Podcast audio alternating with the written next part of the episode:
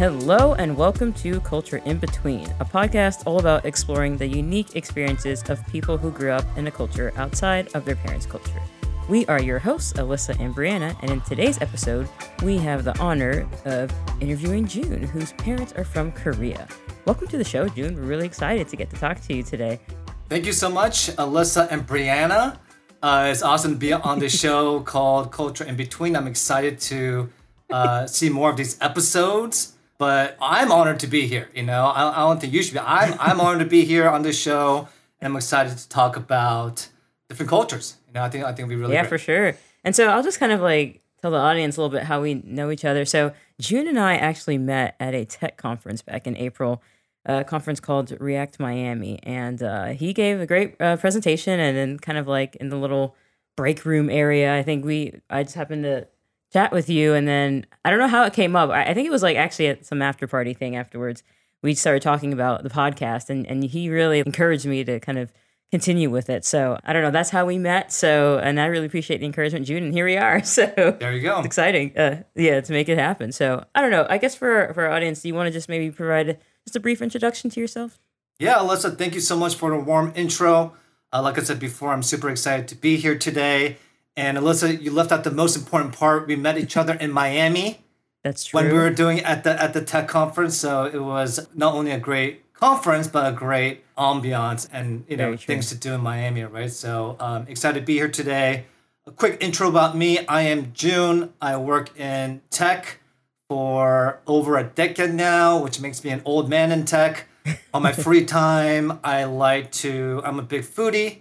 And one of my goals in life is to go to every single Michelin star restaurant in the world and give a review on it just to see how, because there's different levels of Michelin stars. There's like, you know, really cheap ones, the expensive ones, right? Um, and I just mm-hmm. want to see the differences, just like this podcast we're on, right? With the cultures and the differences, trying to yes. link that together. I'm also into gaming. So, you know, as a tech bro, you know, I'm into all things geeky and nerdy. So I play a lot of games with my fellow friends after work. I live in San Francisco Bay Area, so I love the Warriors, obviously. Uh, big, big basketball fan. I live like a couple blocks away from the Chase Center, which is where, where they play. And okay, Oracle nice. Park is actually right across the street from me. So I also go to a lot of um, cheap baseball games with my buddies. So that's, nice. a, that's a quick little intro of, about me. Uh, Brian is a Heat fan, so I don't know. She might have some feelings about the well, the Heat and the Warriors have never actually played each other oh, okay. in, in the playoffs before, so it's all right. I'll let it slide. is your is your favorite player Jimmy Butler? I do is love that your Jimmy. favorite player? Okay. Yeah, I don't know. Ever since it's Jimmy. It's Jimmy. Oh my gosh. Yeah. Ever since Dwyane Wade retired, I don't think I've replaced him with a favorite since then. But obviously Jimmy is is, you know, he is the heart and soul of the Heat now. So yeah, yeah. I love Jimmy. I love Himmy. Himmy. There, there you go. There you go. And and you're close. You know, you got to the finals this year. There's been yeah, talks true. that you, yeah. you might get Lillard in some crazy trade. We so are be... we are getting Lillard. We, there you go. Happening. Speaking it into existence. I'm speaking it into existence. Yeah, it's happening. If you say it, it'll come true. You know, if you keep saying yes. it, it'll come true. yes. Yes, I think so. hey, you gotta give Heat credit. Uh, the amount of times they pointed out that they have undrafted players. I know. And hey, they oh they gosh. they are scrappy. I gotta give them that. So yeah. they are. For sure. They definitely are. and to transition into kind of sorry, Brianna's gonna keep us on point. So no, no, this is good. In your introduction, you didn't quite mention that you you are in fact uh, from South Korea. So can you tell us where exactly in South Korea your your parents and your family are from? Yeah, that's a great question, Brianna. Um, I failed to mention that my in my Genesis story. Um, so I was born in Korea. I was born in Seoul, which is the capital of Korea, um, South Korea. Uh, to, yes, to, to, yes. To, to set the record straight. And I was there until when I was like around nine or ten, and then I immigrated over to San Francisco. Well, I didn't do it. My parents did it. Uh, they thought it would be the easiest, I guess, transition for me because there's a lot of Asian Americans in the Bay Area. So I think that's the reason why they picked San Francisco. Been here ever since. Quick little backstory that's a little funny, but also very real. If you're a male and you're born in Korea, when you turn 18, you have to go to the military. That rule is still still true till today. So you have, you know, big bands like BTS who uh-huh. you know had to go to the military.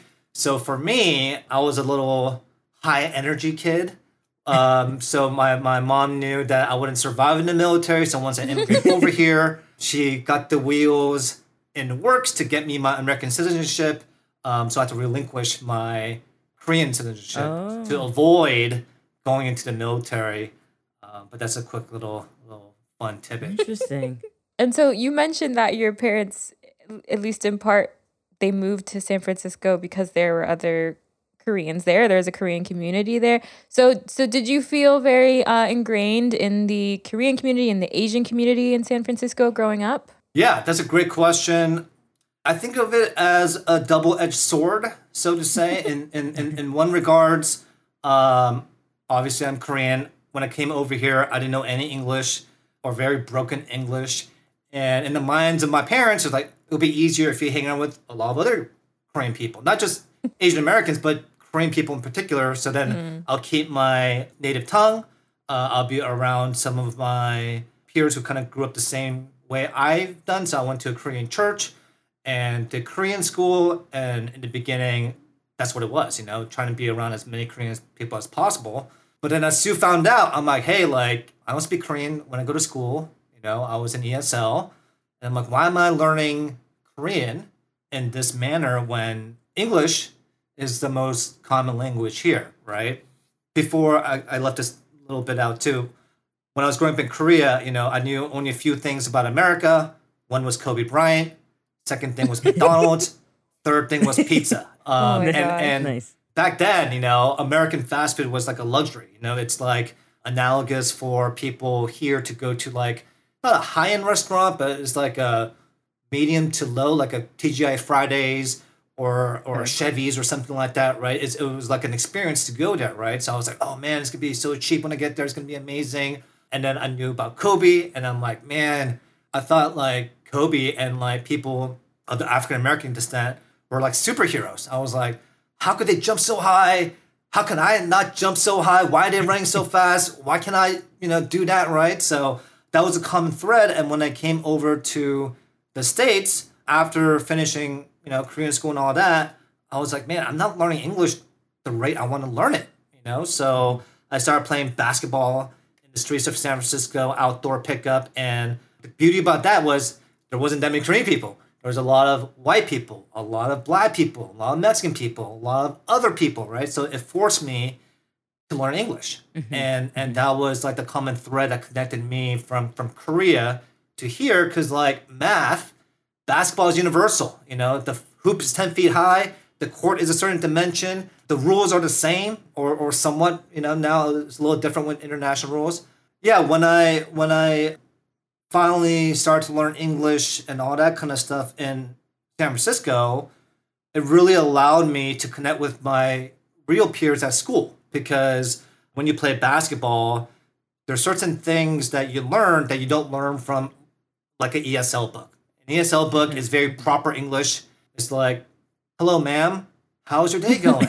you know, and it's very proper English rather than just natural English. I think that's the best way I could describe it. Is you fill with a mm-hmm. lot of slang words, some swear words, some uh, uh, idioms, and idioms was a hard thing for me to grasp because there was no idioms yeah. back in Korea. So, um, like a fun idiom is like, "Oh, it's raining cats and dogs," you know, and and I always thought I'm like, but why cats and dogs? You know, why can't it be like giraffes and elephants? Because they're bigger animals, and in that sense, you know, they they pee more or something like that. I don't know. Like why why is it cats and dogs? Oh, that's just the way it is. You know, a lot like law of English rules. There's a lot of exceptions in English, right? Mm-hmm. A before E, whatever that little rhyme goes. You know, like there's a lot of these gotchas in English, and being on the basketball really allowed me to connect with people at my school and at my peers but the trade off was that I started losing my Koreanness, and, and, mm. and, and I put that in quotes here because in my mind, I'm like, I'm not going to use Korean when I go to school. I'm not going to use Korean when I go to college. Why do I keep, why are you pushing me to learn Korean? You know, so mm. um, that's a little backstory of me immigrating from nice. Korea to Great, great. No, yeah, that's a good. Uh, so you kind of we talked into a little bit about things. I'm curious about you saying you felt like you kind of lost some of your Koreanness a little bit. Mm-hmm. What do mm-hmm. you what does that uh, what do you uh, mean by that? I guess and like, do you feel like you've gotten that back now that you are you speak English very well? Like as I said, he he gave a speech at a tech conference, guys, and it was great. So your English is fantastic uh, now. So like, how do you feel like I don't know as you've gotten older, kind of acclimated? You know, yeah, how's that affected you? Yeah, that's a great question. So when you are younger and you're going to middle school and you know a little bit of of I guess elementary school. I'm not really sure. Kids are mean, you know. Kids kids are very honest and very truthful. And this example has probably been said before, but I'm Korean, and one of our major foods is kimchi.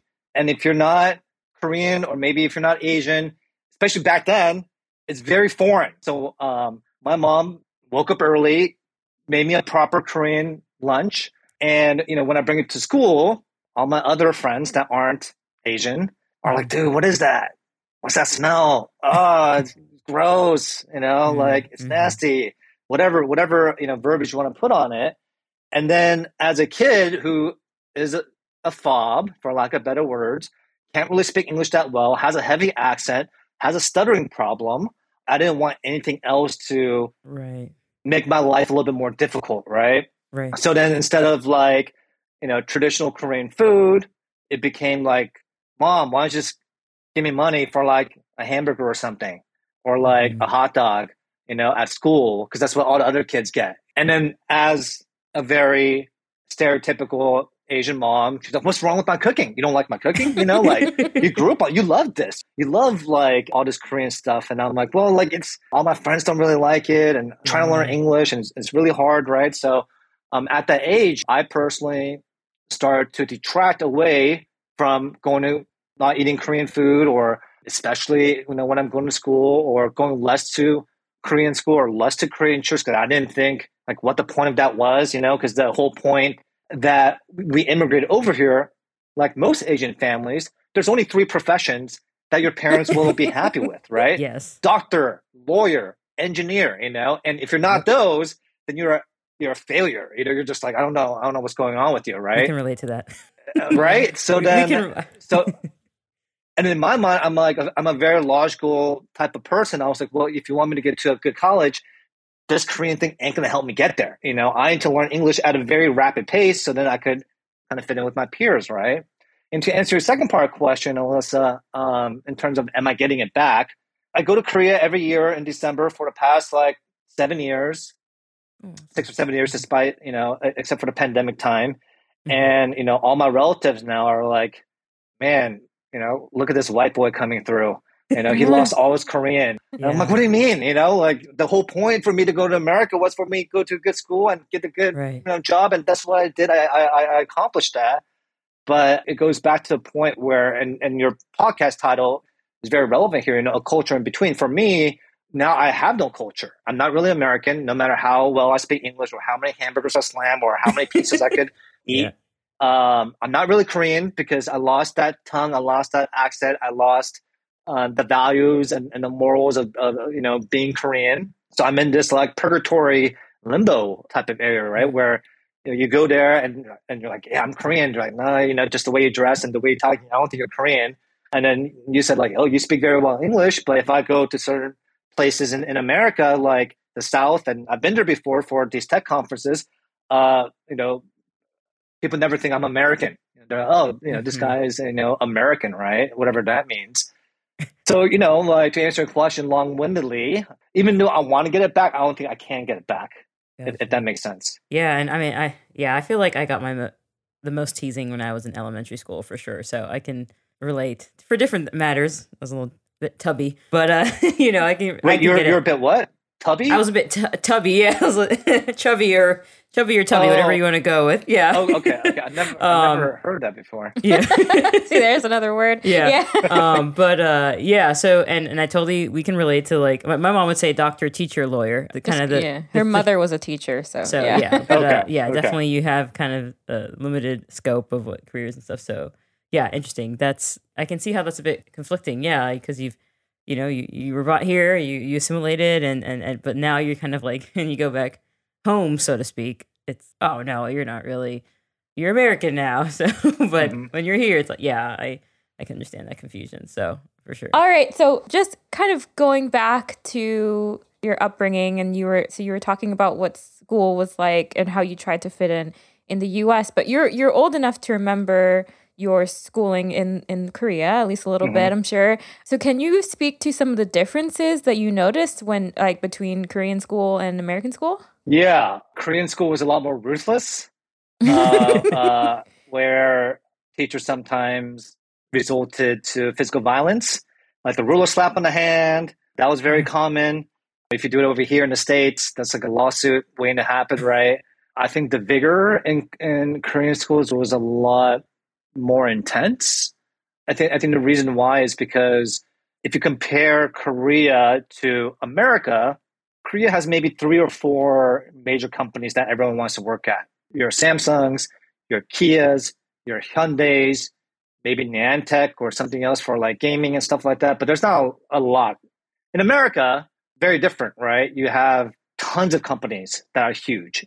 Apple, Google, Microsoft, and then you have the entertainment stuff. And then, you know, it's just, there's a lot more opportunities in America, right? So I feel that the vigor was a lot less, you know, in terms of just competition wise. Um, you know, in Korea, it was very common to do you know, schooling afterwards and, you know, really do extra work as just part of your regular work. That's just natural over there. But over here, you know, like once you're, it's three o'clock, you're done.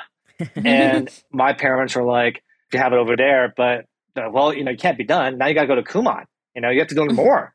It's like, but what do you mean? I just went through all this stuff in school. now you have to go to Kumon and do all this other stuff. And I'm like, but this is so lame. All my other friends are playing basketball and doing fun stuff right. and playing video games. Like, what, what, what I need to do is, oh, you have to do more because you're not American.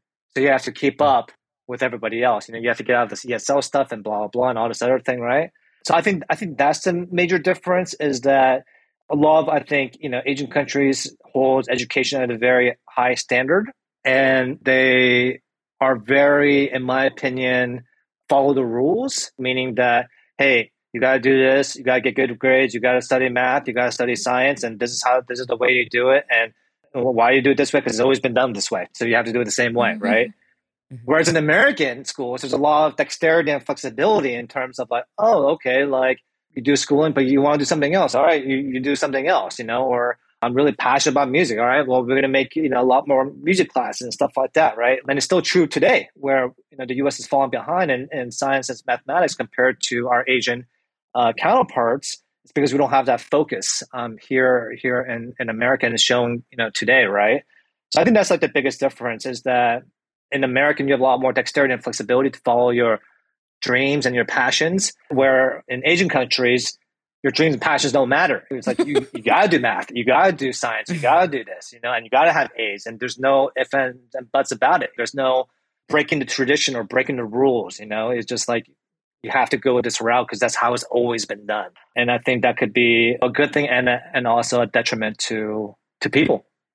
You mentioned as well that you you've been back the last few you've gone back every year for the last few years uh, to Korea.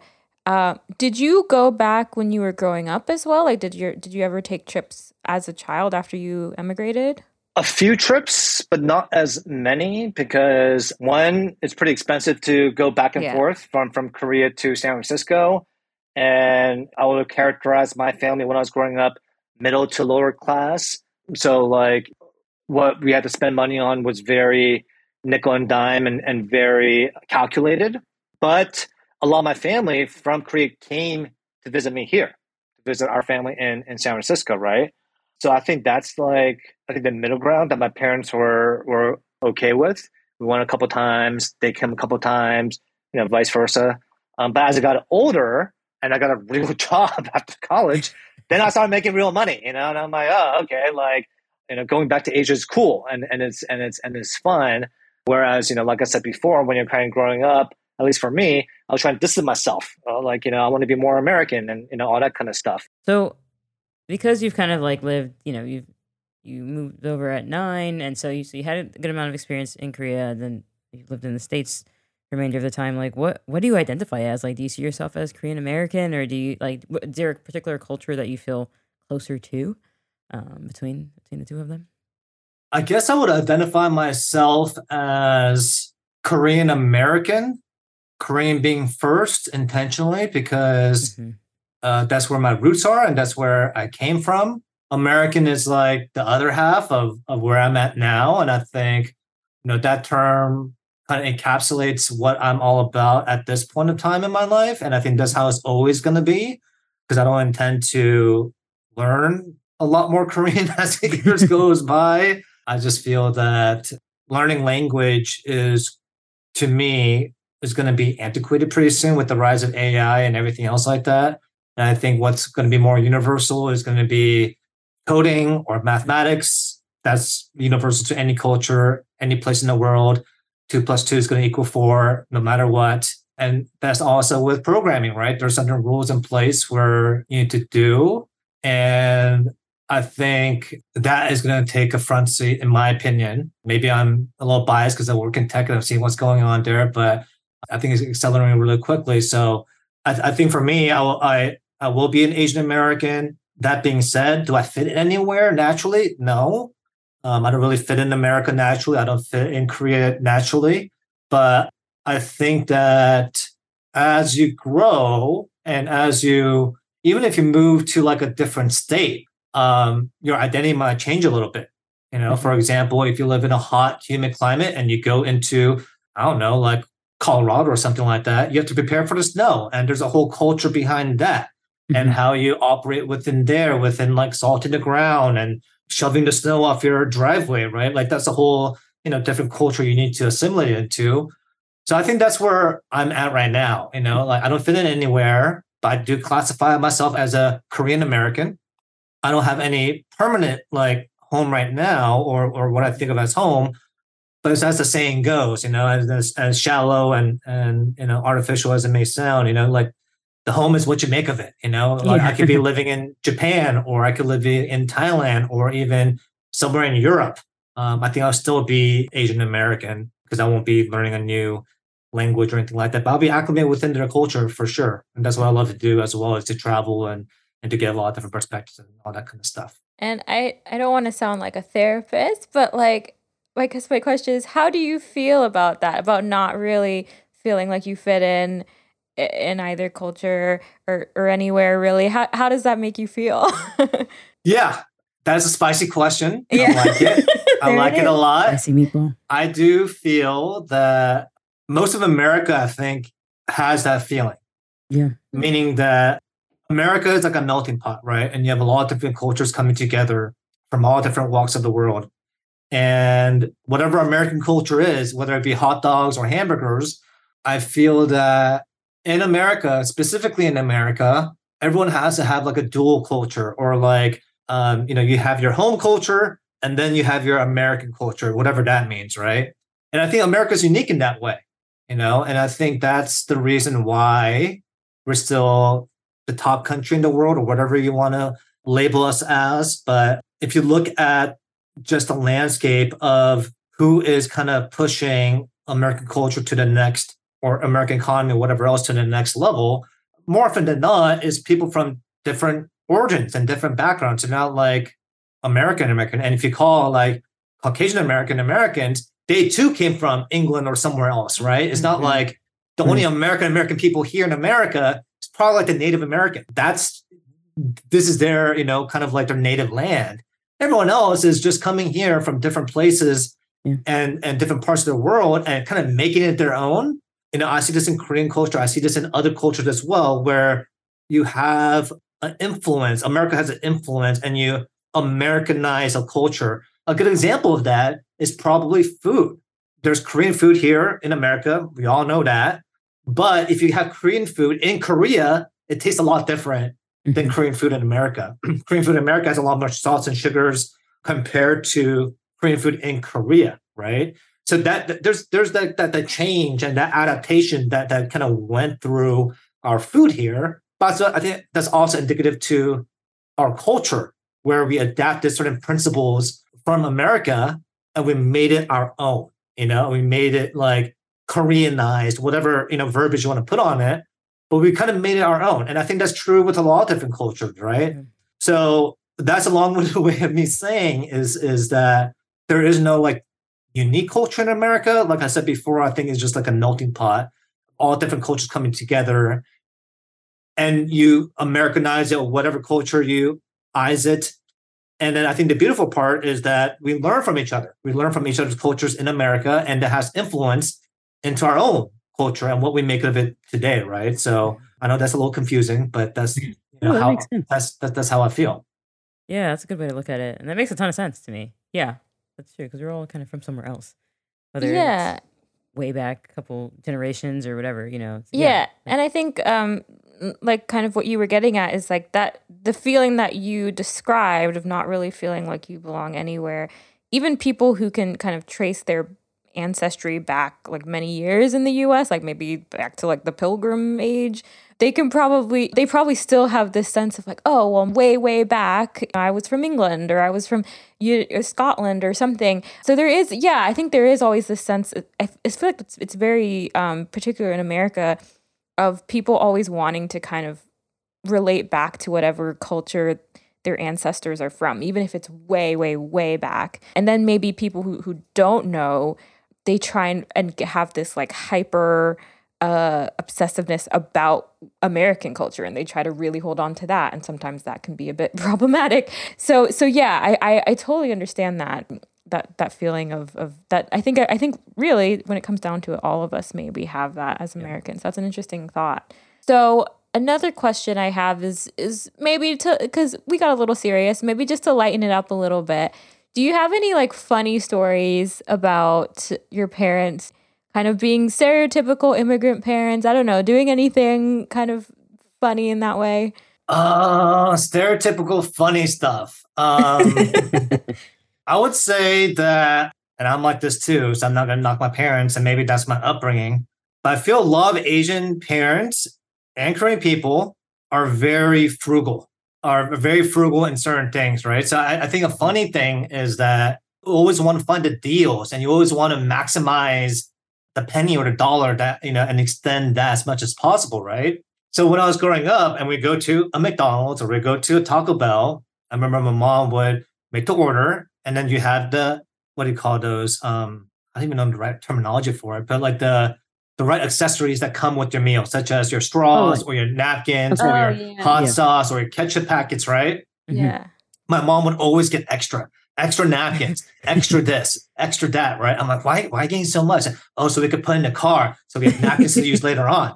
And, yeah. and then we have ketchup to use at home. I'm like, dude, like the ketchup is only like this small. Like you could get like one chicken nugget on there. Like what are we use this for? well, it's what's better than you know buying it at the store, right? And that was always like ingrained in my head was like okay when i go to this place i gotta maximize my dollar. And when i was growing up we would always have mcdonald's napkins in our home.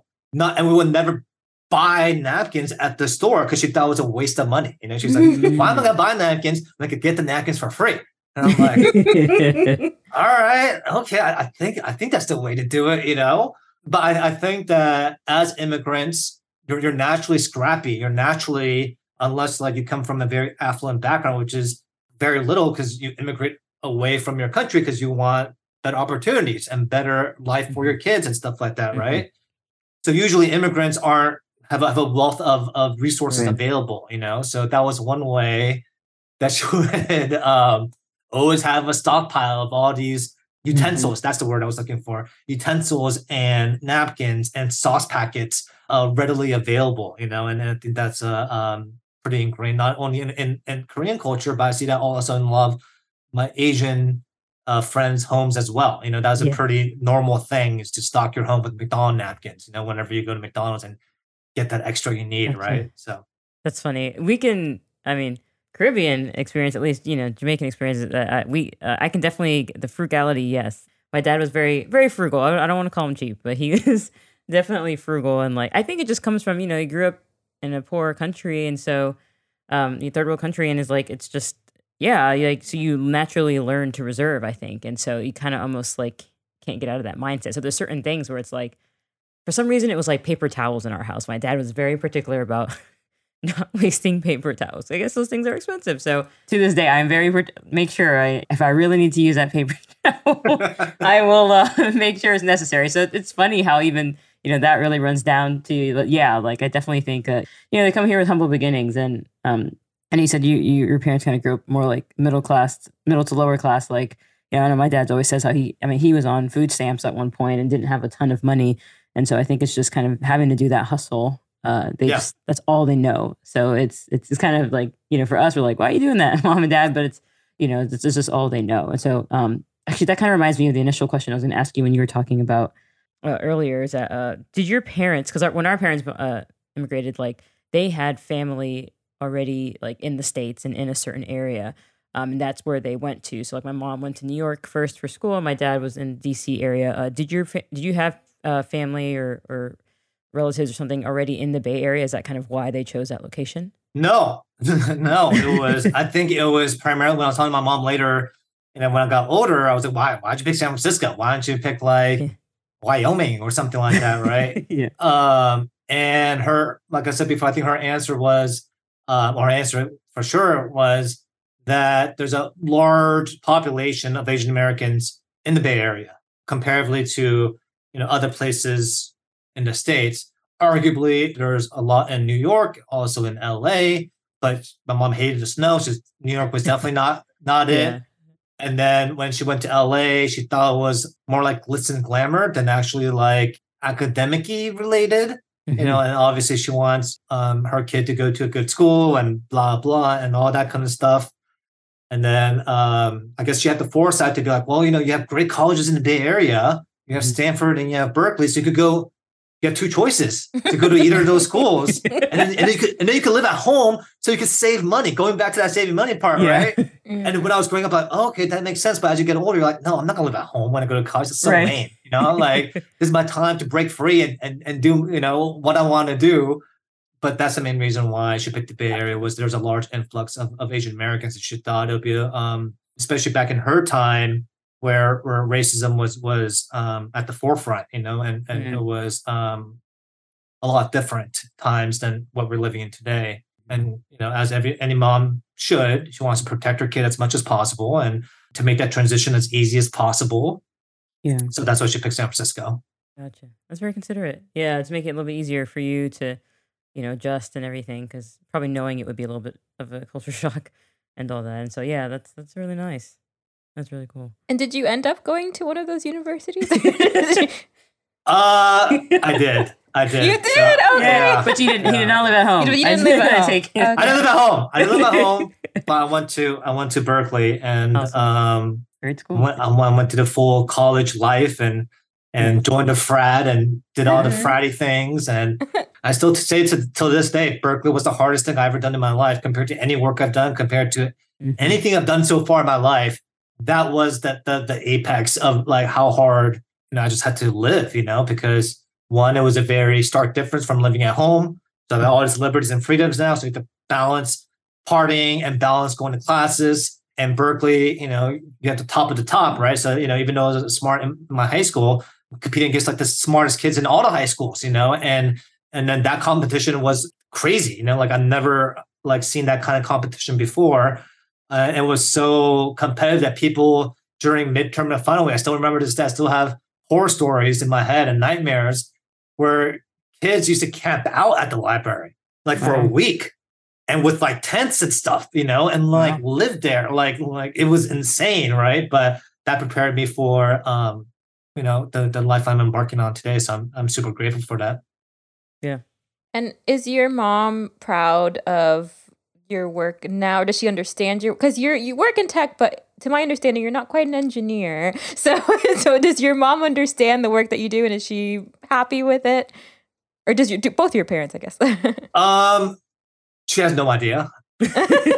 so I'm not in engineering, but I'm it's what called like a developer advocate. So I talk to other engineers on how to optimize the workflow or introduce new tools to them, right? I think I think that she's just happy that that part of my life is over. In her mind, it's like the hard part's done, and like Asian, uh, like any other Asian parent, you know, you want your kid to be studious. You know, when you're going to middle school, high school, college, right? And then like with the flip of a switch, they're like, well, now you need to get married and have kids. I'm like, what do you mean? Like, I was just studying the whole time. I couldn't even date, you know? Like, what are, yeah. what are you talking about, right? That transition was is just so quick where yes, in, in her is. mind, she's like, okay, well, you're all done now, you know, your, your, your, your professional life's done. Now your personal life, give me grandkids, you know? I want right. grandkids mm-hmm. now. Oh my gosh. I just, um, it's crazy how relatable Yeah. It's, it's always the next thing. It's like, okay, you checked off, you did what I expected you to do. I don't know. I'm not saying my my mother's love is conditional, but sometimes it feels that way. Yeah. Where it's like it's like she's happy that I am a financially stable adult that she doesn't doesn't have to support me or anything. And now, yeah, now the thing's been like, so what about great? Yeah, so grandkids and like, so I totally understand. It's just like, wow, just on to the next one. You know, it's kind of like, uh, it's, it, I never got the, uh, I don't know if you, uh, like for us, it was like if I like got a good grade or something, I'd be like, "Mom, I did I scored really well on this test and it was really hard." And she'd be like, "Well, I expected you to do good, so keep up." Like it wasn't like, "Oh, good job, sweetie. I'm so proud of you." It was like, "That's what I expect of you, so keep it yeah. up." Like, you know what I mean? I don't know. I never got really those uh encouraging words for her to say. It was just kind of, "This is what I expected, and you just got to meet it." that's just a way of Asian moms showing love, you know. It, like that's that's their language. It's just like, "Oh, you got an A." you didn't get an A plus. Try harder next time, you know. Right. Uh, and it's so funny because you know when you're growing up, it's like you can't date anyone, mm-hmm. let alone you know have a kid. that'll be like crazy because right, they're, they're distractions from your studies. Yeah, yeah, like yeah. no, and then like at least for my parents, like they didn't even give me the birds and bees talk. They didn't even give me like the the the sex talk and the protection talk or none of that. You know, they're just like, don't date anybody concentrate on your, concentrate on your schooling, right? But right after college, like, all right, so when you having what? I haven't even dated anyone like seriously yet. What do you? You haven't even met any of the girls I even dated before. Like, what's? What do you mean? You know? And then it was just like I think I think it was a different time when our parents were living, and especially my mom when she got out of the Korean War, and you know, like the only thing to do back then was like get married and Mm. Um, Asia is still very a patriarchal society where you know the the the woman is more of a homebody and the man is usually the the breadwinner, right? She still has those, I guess, thoughts in her head, you know, in terms of mm-hmm. like, mm-hmm. you know, I just want to be the caring now grandmother, you know, and and and right. like that's all I know is like kids and work, you know. Mm-hmm. But our generation, I'm like, mom, we have a thing called the internet. We have a thing called like technology and it's proven where as a society gets more advanced, they reproduce less. Mm. You know, mm. J- Japan is a clear example of that, where they're going down in terms of birth rate. Korea is the same way. The United States is also the same way, where that's why we're very high on immigrants and all that kind of stuff. It's because as a society becomes more technology advanced, they reproduce less. They have sex less. You know, it's just a proven fact. Mm. Um, and and when I tell my mom, like, oh, maybe I don't want to have kids, you know, maybe I don't. I don't you know, and then she's like, what? You know, you got to have kids. And then her rebuttal is, who's going to take care of you when you get old? Like when I'm old, you're taking care of me now. You and your sister are taking care of me now. So like, you know, I'm I'm set, you know, and I'm like, mom, of course I'll take care of you, but you know, I'm on the forefront of tech. We have self-driving cars. Like I'm pretty sure when I get old like you, there's gonna be robots that's going to wipe my butt and take me to the doctor's office or do whatever I got to do. I could see that. That's not in so far distant future, you know? But I think her mind is just like, yeah, babies and work, babies and work. Gotcha. You know, everything that's ingrained in her mind. That's her next thing for you now. Is that, yeah. And, and do you have siblings by any chance? Like, I'm just curious. I do. I okay, do. I have, a, okay. I have a sister and she became the golden child of our family. She became okay.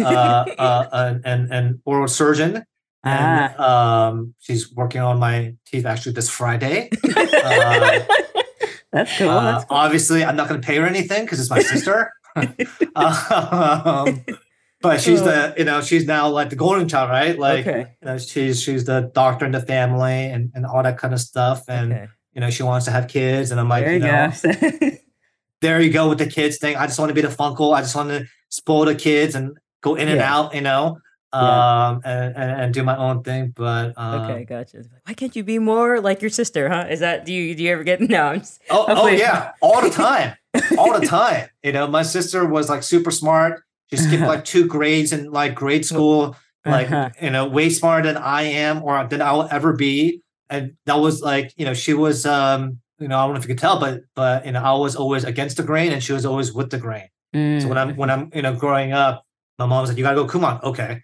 You gotta get good grade, okay. You gotta do this, okay." Me, I always quite, why do I go to Kumon? Why do I need to do this? Why do I hang out with Korean people? I don't understand. You know, like I'm yeah. in America, it doesn't really matter. So my sister knows Korean better than I do. Mm. She did everything that my parents told me, told her to do. I was always against the grain. I was always fighting the status quo. I was always that um, you know, just questioning things, you know, yeah. and, and was was endlessly curious. And still this day, I I still question things. That's great. That's great. I, th- you have to have those dynamics, I think, sure. in families where, yeah, you, you, you know, often you have one who's, who's a bit more of the golden child, and then one who who kind of tests tests things a little more. Um, yeah, Brianna. So, Brianna was the golden child growing up for sure. Yeah, okay. we've like we've she's like, like way smarter than me. Yeah, we've well, we've kind she, of both been both. Yes. Yeah. I'm I'm the financially stable one, so now I am the mother is proud with me at, at the moment, but uh, I'm the, I don't have kids, so she's she's uh not she hasn't been harping on me too much, but I know that as the time ticks with that, she will uh, uh get more and more Uh, so does, does does Brianna have kids or, or no? Oh, okay. no, no, no, I don't know. no, no, I'm I'm the one. I mean, because uh, as we've mentioned in past episodes, I am like. Oh, yeah, he doesn't know about your background. Yeah, I guess that's true. Um, so I am an opera singer. I've studied music in college, all throughout college um, undergrad and grad school. Mm-hmm. So she pursued her art. Yeah, so I've I've pursued my art seriously for better for worse, and um and yeah, and so needless to say, as an as an artist, I'm not super financially stable and haven't been. You know, I've had moments, but yeah, I haven't been um while I haven't had like a full time job. So um yeah, so so my, my mother is definitely not proud of that and I think she's regretted even encouraging me to well not that she was ever super encouraging but uh, i think she regretted at least uh, entertaining the idea of me singing when I was like in high school and middle school and all of that. Now she's like, wait, I didn't expect you to actually like go into this like yeah, professionally. I think it's cool. It's been it's, it's definitely a hard thing, but like watching her actually do it, it's like that's hard to get paid as a professional musician. So you should you always should keep that, you know, pat yourself on the back for that. For getting professional gigs. So yeah, I, I think that's great. I yeah. think that I was having this conversation with somebody else too, where uh, it's very rare for an Asian family to embrace the arts, let alone the creative realm. Mm-hmm. Um, and and I think that is is this is a secret sauce or the superpower going forward.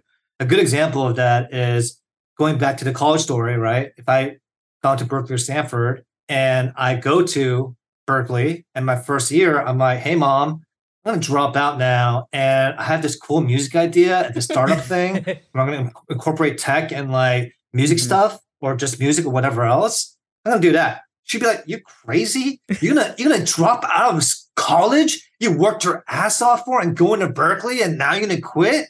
Like yeah. that's that's you're nuts. You're you're you're you're you're crazy. You know what's wrong with you, right? Mm-hmm. But if you look at my Caucasian friends or my white friends, and and uh, uh, uh, Steve Jobs or Bill Gates was like, "Hey, mom, you know I got to Harvard, but I'm gonna quit. I'm gonna do the software thing. You know, I think it's gonna be big. You know, or Zuckerberg, right? I'm gonna do the social network right, thing. Right. White families will support that. They're like, you should do it.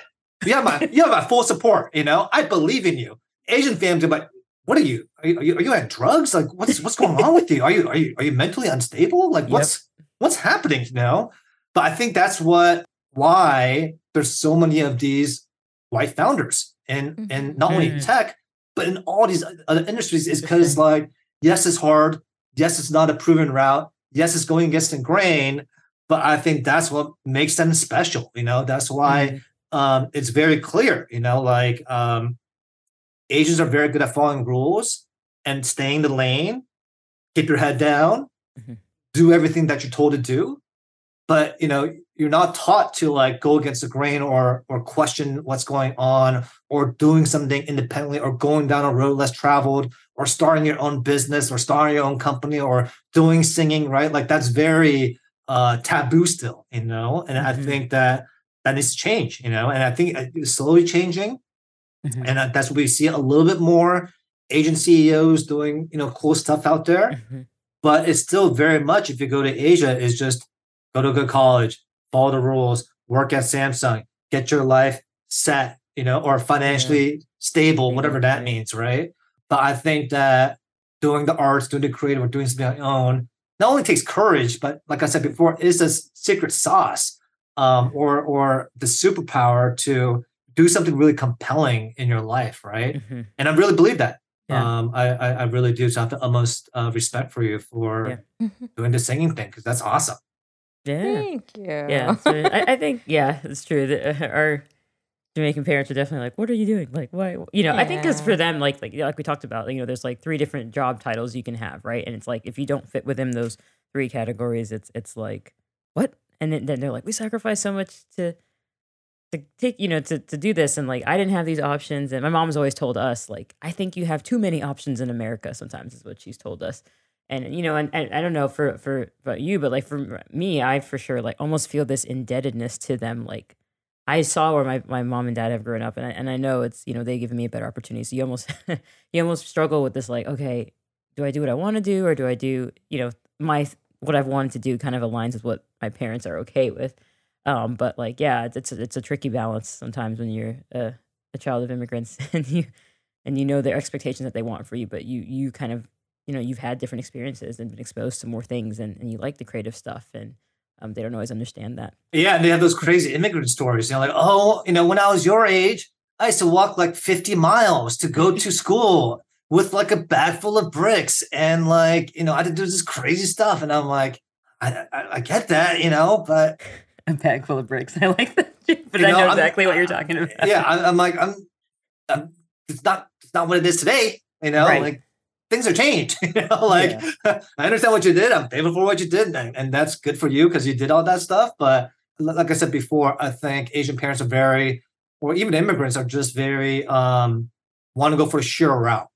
You yeah. know, like, hey, if you want to become a lawyer, that's for sure. You want to become an engineer for sure, you'll be stable doctor for sure. You'll get the not only the, the stability for our finances but also the prestige that you would get. But i think that like i said before i think the people who has the most prestige and that shows are people who are creators are people who start their things on their own are people who take a chance and go against the grain and do something ridiculous and something out of this world you know and um, if i have kids that's what i'll tell them to do you know i won't yeah. be like you have to become an engineer or a lawyer or a doctor. I'm like, no, like do what you're passionate about. Maybe you'll be a starving artist. Maybe you won't. Uh, maybe you'll find some cool things that I didn't see beforehand.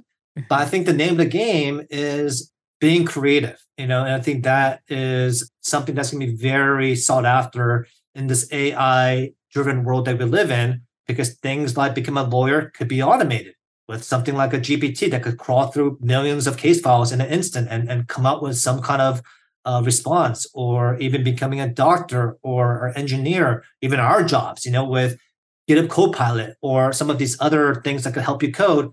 I could see it where it could code better than a human can, right? Mm-hmm. Then what? You know, what happens then, you know? But it'll be very rare for like an AI robot, you know, to do something independent like an opera singer or um, doing something in the arts or creatives, that's gonna be very hard to duplicate, in my opinion, going forward. Yeah, I like this conversation. yeah.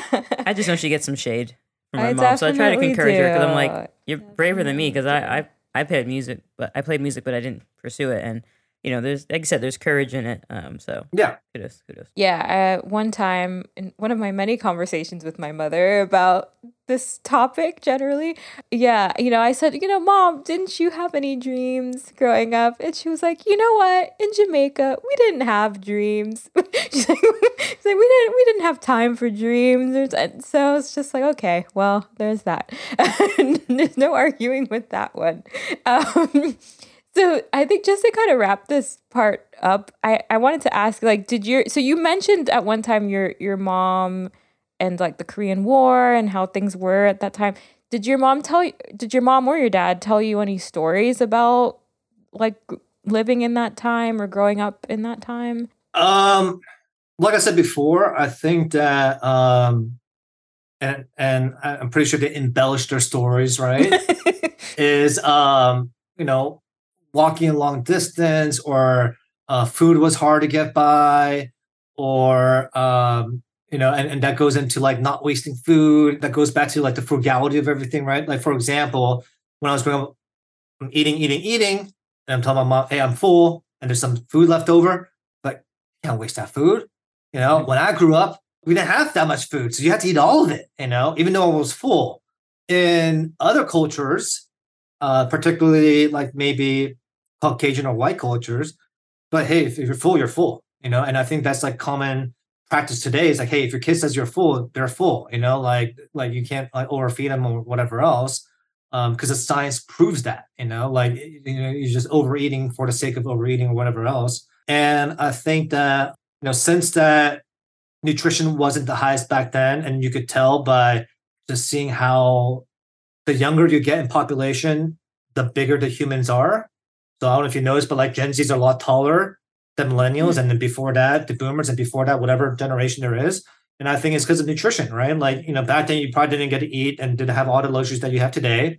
So kids now are a lot bigger. You know, I see that, you know, when I go out there, I'm like, holy crap, mm-hmm. you're like 12. And you're like, like, I'm like looking at you like this, like what's it's what's true. happening, right? Yeah. And I think that's what our parents wanted, or at least my parents wanted, was like, hey, I'm gonna I'm gonna shove milk down you. I'm gonna shove all this food down here so you could be like a lot taller and a lot bigger than than I was, you know? Mm and I think that was the main thing within the Korean War was it was like food was very hard to come by, and and from that war out came out some dishes in Korean culture that's still true today that has become one of my favorites. And one of those cuisines or one of the food dishes is called budae or army stew, right? And and and and what that means is that you get whatever else is in your fridge, you put it together in a boiling pot, you make it all together. And today it's been a lot Americanized and modernized where you have spam in there, you have hot dogs in there, you have ramen noodles in there, you have kimchi in there, you have tofu and you have, you have like everything up in there, right? But that's became one of my favorite dishes. But that spawned from the Korean War. It was because they didn't have enough food. Um, and they had to figure out a way to make something delicious. And um, out of necessity, that's what came out of it, right? So I think that they're only trying to give me and us things that they didn't grow up with. Yeah. You know, um, and to make that a reality for us, you know, like having ample enough food, having a good shelter, having an opportunity to go to good schools, having the opportunity to become more than what they were. You know, we talked about this before too, where you know we're, we're pressurized to make them proud or make it not go to waste for the sacrifices they gave to us, you know, for immigrating and going through this hardship and all of that. I respect that 100%, right? But like I said before, they're all about taking it safely, all about what they admired when they were young. Ooh, a doctor, ooh, a lawyer, ooh, an engineer. The utmost, not only monetary wise, financial wise, but also respect wise, you know, and that's a yeah. big thing in yeah. Asian culture is like your face, you know, and the uh, the value that you bring and, and how other people will look upon you, right? And I think that's changed a lot in you know, especially with our generation, is that especially if you're working somewhere like tech, doesn't matter if you wear a three-piece suit, doesn't matter if you wear a Rolex or fancy shoes or whatever else. Now it's all about what you know, you know, and that's why things like going to Harvard or going to Berkeley has thrown out the window for all these big tech companies is because um, they're more about interested into what you know, what you can do, rather than a fancy piece of paper or, or or the prestige that you bring along with it, right? Like, who cares if you went to Harvard? If you don't know no crap, I'm not going to hire you. You know, like it's just you know plain and simple. Um, but I think that's what our parents, or at least my parents, um, instilled in me is is they want to give us things that they didn't have when they were growing up, or give us a little bit better opportunities that they didn't have, right? So I can't I can't knock them for that. You know, that's their mindset, and we have our own mindset. And I think you know over the years I've broken down my mom uh, to to accept um, you know other things that I want to do later in life, and you know, may not fit into her grandmaster plan. But at the end of the day, I just ask her, "Hey, do you want to see your son happy, or mm-hmm. do you want to see your son forced into something that they don't want to do?" Even if it becomes like I won't make as much money or I won't have as much prestige, at the end of the day, in my mind, I'm like, who cares? Who cares what people think about me? You know, like most of the people that judge me for whatever I'm doing are the people that I'm not going to even be there when I really need them anyways, you know? So who, what is this thing I'm trying to prove, right? So um, that's a long-winded answer of, of, yeah. of, of where I currently stand. I understand. You brought up some really great points. And I think, you know, I, we make jokes about how uh, mother's love is conditional and all that, but it's all in good fun. Like I, they don't really mean any malice by it. Like it no. really is just like, um, I, I would say uh, they made sure our creature comforts were there, right? Like you have food, you, you have a house over your head, those kind of things. Sometimes I felt for us the emotional um thing or like empathy empathy thing wasn't really there. Um, but that's just something from their upbringing. Like it was just kind of like you got to survive, and and so uh, they're trying to make sure you know we're met there, and and I we can totally relate too on the, I think the I think the bragging rights or like the kind of being able to prestige, as you said, um, is is a big deal. At least I don't know, like oh my my son does this, you know, my daughter does X, Y, and Z. Yeah, definitely can see that as a thing. I guess um, so. I think I think that definitely crosses uh, different borders for sure. Cross immigrants, yeah. All right, so now I want to kind of transition into talking about Korean culture more broadly. Um, and the very first question I want to ask is the same thing we asked to our other Korean American guest. Um, and that is about this recent wave of just popularity of Korean entertainment, K dramas, K pop, Korean skincare. What do you make of this global outbreak of popularity in, in Korean entertainment? Yeah, that's a uh, very good question, Brianna. Um, I have some strong feelings about this. I'd love to hear them. It's a little spicy take, but I'm going to say it because I believe in it. I feel that the uprise in Korean music and K dramas have a lot to do with Koreans' artificial beauty standards. So, Korea, if you don't know, is their number one per capita than anywhere else in the world for people to do cosmetic surgeries or, or skincare, right? Um, we spend the most. And one of the most popular ones is to have the double eyelid surgeries to make your eyes look bigger, to make it look more Caucasian, look, look, look, you know, bigger, like anime style, right? Which is not indicative to how we really look like. So that's following the West beauty standard, right? And other you know trends that have been coming up in the last few years or you know maybe five to ten years is you want to especially women want to augment different stuff about their bodies to make it look more western right i'm not going to go into the nitty gritty you guys probably already noticed but there's certain things to make it you know you're not naturally built like that right but you want to make yourself more americanized and this indicative also to american music so if you listen to someone like a blackpink or NewJeans or you know groups like that, a lot of their songs have his uh, the hit songs have a lot of American in the songs meshed with Korean, right? Yeah. Why did they do that? Is so they could have a broader market in terms of like, okay, like at least the chorus is an American, so I could follow along. And, and I think that's really vital for popular music nowadays, you know, where where it be a Taylor Swift or a Drake the commonality that I see is that their songs are very easy to follow along and to sing to. When you're at a concert and when you sing those tunes or sing those uh, words, you are somewhat connected with everyone else, right?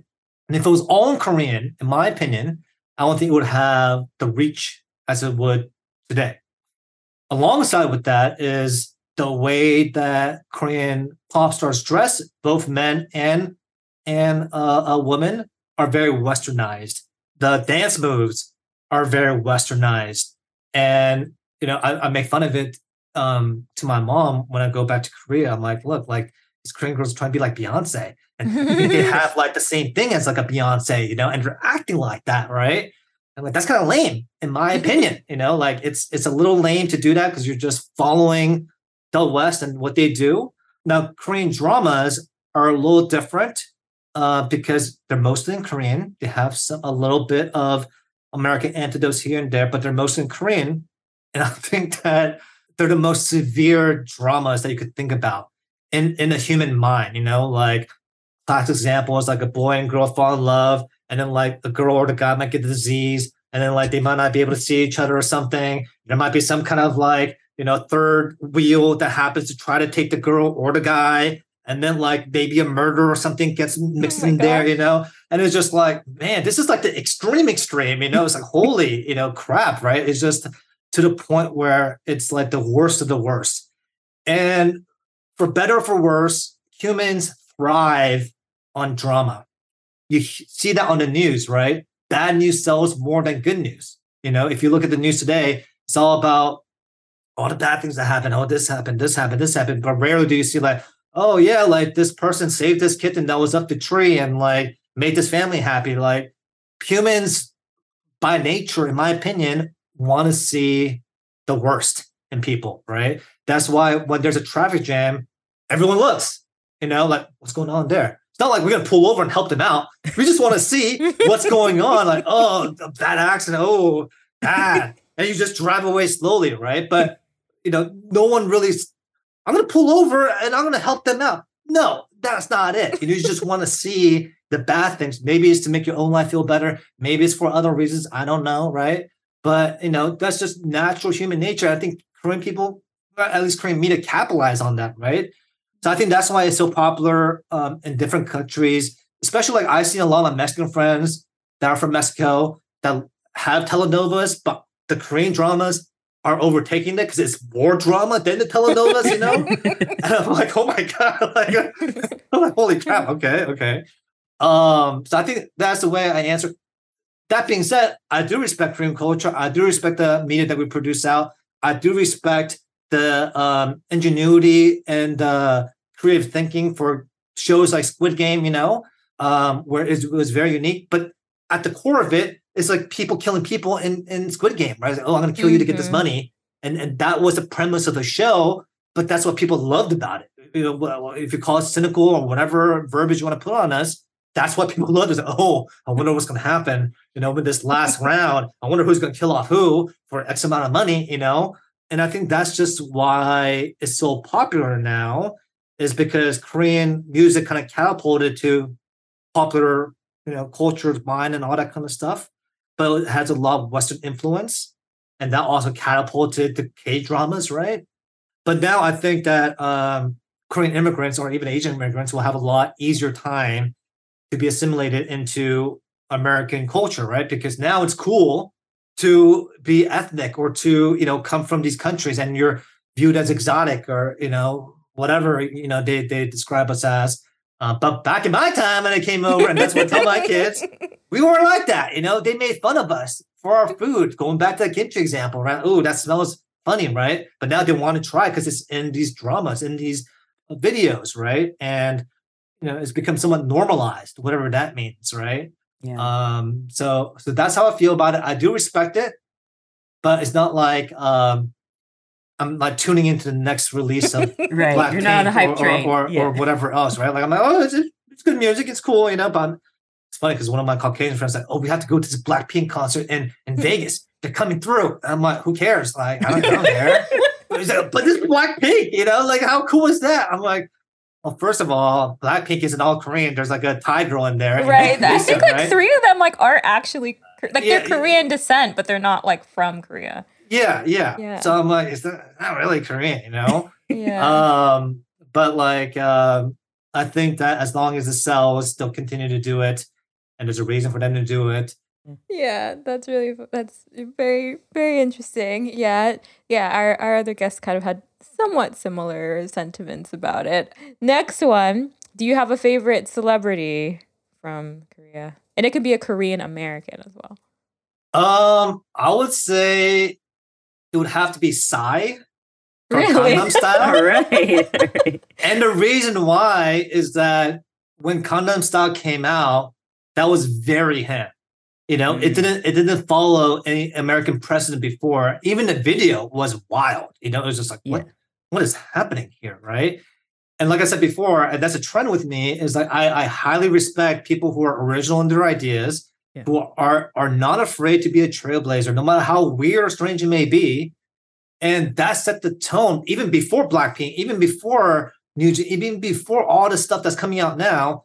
He was kind of like the catalyst, right? Like I'm pretty sure Gangnam Style was like all in Korean or mostly in Korean, and and it was it was it was so wild that um everything in the imagery rise right like guy like in the elevator and like he's coming up and then like guy's like doing these gyrations and the gun is underneath his legs, you know, like like it's become so big that like he has a statue in Korea of his hands. So if you go to Korea, wow, really? there's these golden hands, like like jumbo sized, um, in Gangnam, where like he's doing this, but it's mm-hmm. just a hand, right? And it's a hmm. memorial to Psy. And for me, I respect that man, that man so much. It's just like, wow, like you're a trailblazer, you're authentically Korean, and yeah. you had the at the time the highest viewed video on YouTube, like over a billion views or whatever else. And that's what I just, I, I respect a lot in in Korean culture is like make it your own. You don't have to follow the West. You don't have to show off whatever you want to show off. You know, uh, make it unique and be creative about it. And I think those are those are mm-hmm. things that people have affinity to or people are drawn to. Is the people who are not cookie cutters, who are not following the leader, who are their own, pave their own path, and and and really show off um, their personality in a, in a very unique yeah. way. That's a great example of, of, what you just like you know discussed about that kind of originality in music. And, and Dustin, producer Dustin, on the side here just brought up a picture of uh, those golden hands that you talked yeah. about. So that's kind of yeah, cool yeah, to see mm-hmm. the visual of what you're talking about. So interesting, very cool. Yeah, that's very that's, very neat That's a throwback. I forgot about. Yeah, I know that is true. nice. But I love the answer. I love the reasoning yeah, behind it for sure. Yeah. Very cool. All right. All right. Next question. Do you have like a happy place uh, in Korea when you visit? Do you have like a, a favorite place or a place that brings you good memories? Um, so there's an amusement park called Lotte World. Um, it's a place that I used to go a lot as a kid, and I like going back there even as an adult to one to walk down memory lane, but two it's just a beautiful spot. You know, it's just a beautiful place. It's in Seoul. I was born in Seoul, so that place will always have like a like a special place in my heart. Second place would probably be in Gangnam because a lot of my family is in Gangnam. Um, so that's where I spend a lot of my time when I go back to Korea. But those are probably my two spots that that um, really resonate with me. The last of the trivia questions. Uh, is there something that you do in Korea that you don't do in the US? Um, I would say uh, forcible drinking from my uh, from my uh, relatives and also some of my friends. Where in America, like you could say no to drinking. Like I don't want to go to the bar, I don't want to go to the club or whatever else, right?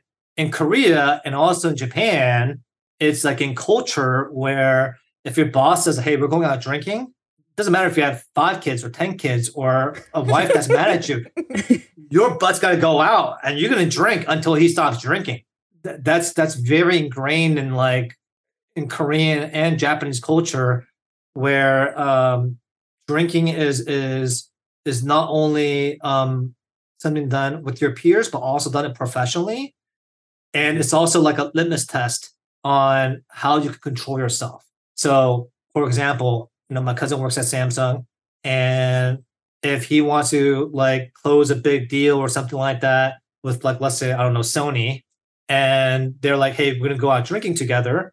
If my cousin shows that he's drunk and he can't control himself, he'll look down upon.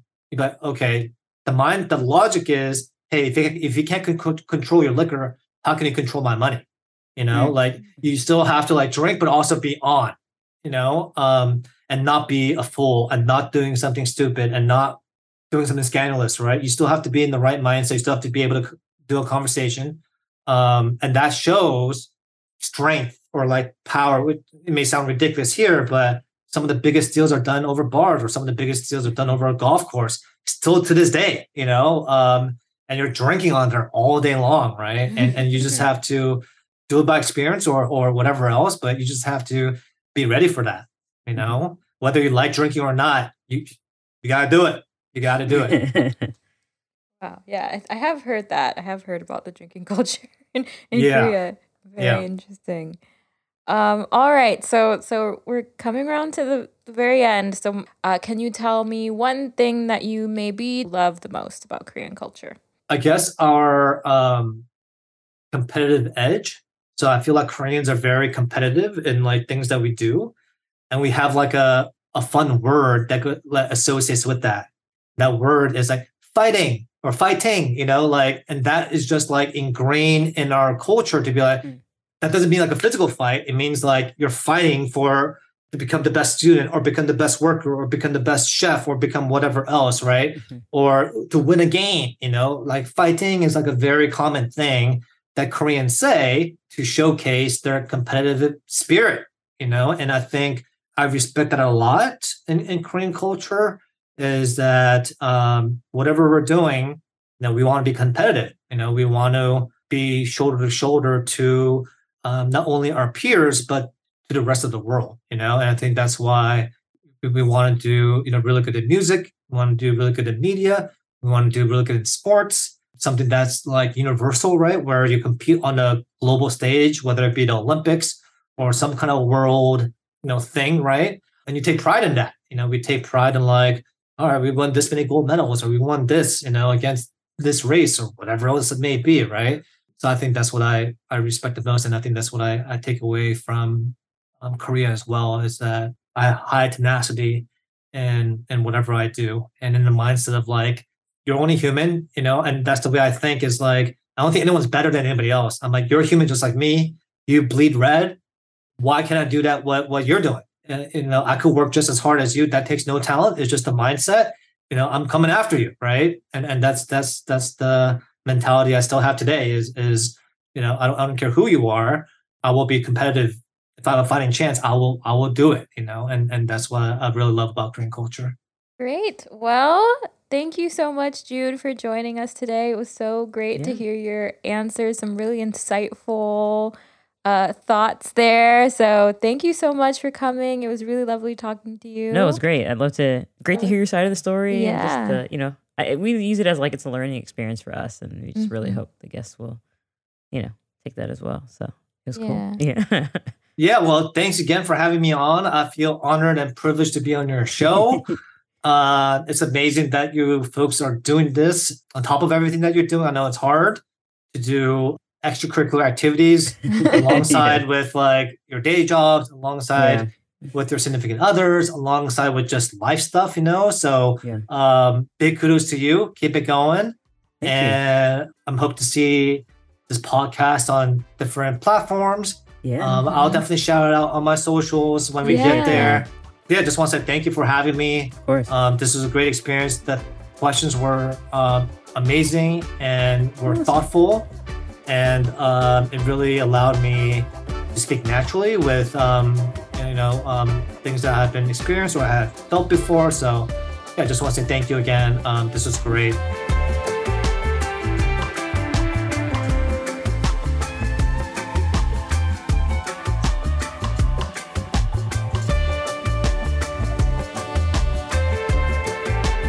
Thank you again to June for joining us today. Those were really insightful answers. It was so interesting to hear his perspective on culture and his really unique upbringing coming here from the age of nine and having to adjust to American life and how he feels now kind of being in between Korean culture and American culture, not really feeling like he belongs to either one. That's a, a common refrain we've heard, but it was really interesting to hear his uh, specific perspective. So thank you so much June. And thank you, listeners, for tuning in to the show today. Uh, we do hope you'll join us for future episodes. And we also hope that you will leave a review wherever you are listening to this podcast. It would really help us out and help us to get these stories out there to even more listeners. Thank you and bye bye. Have a great week, everyone.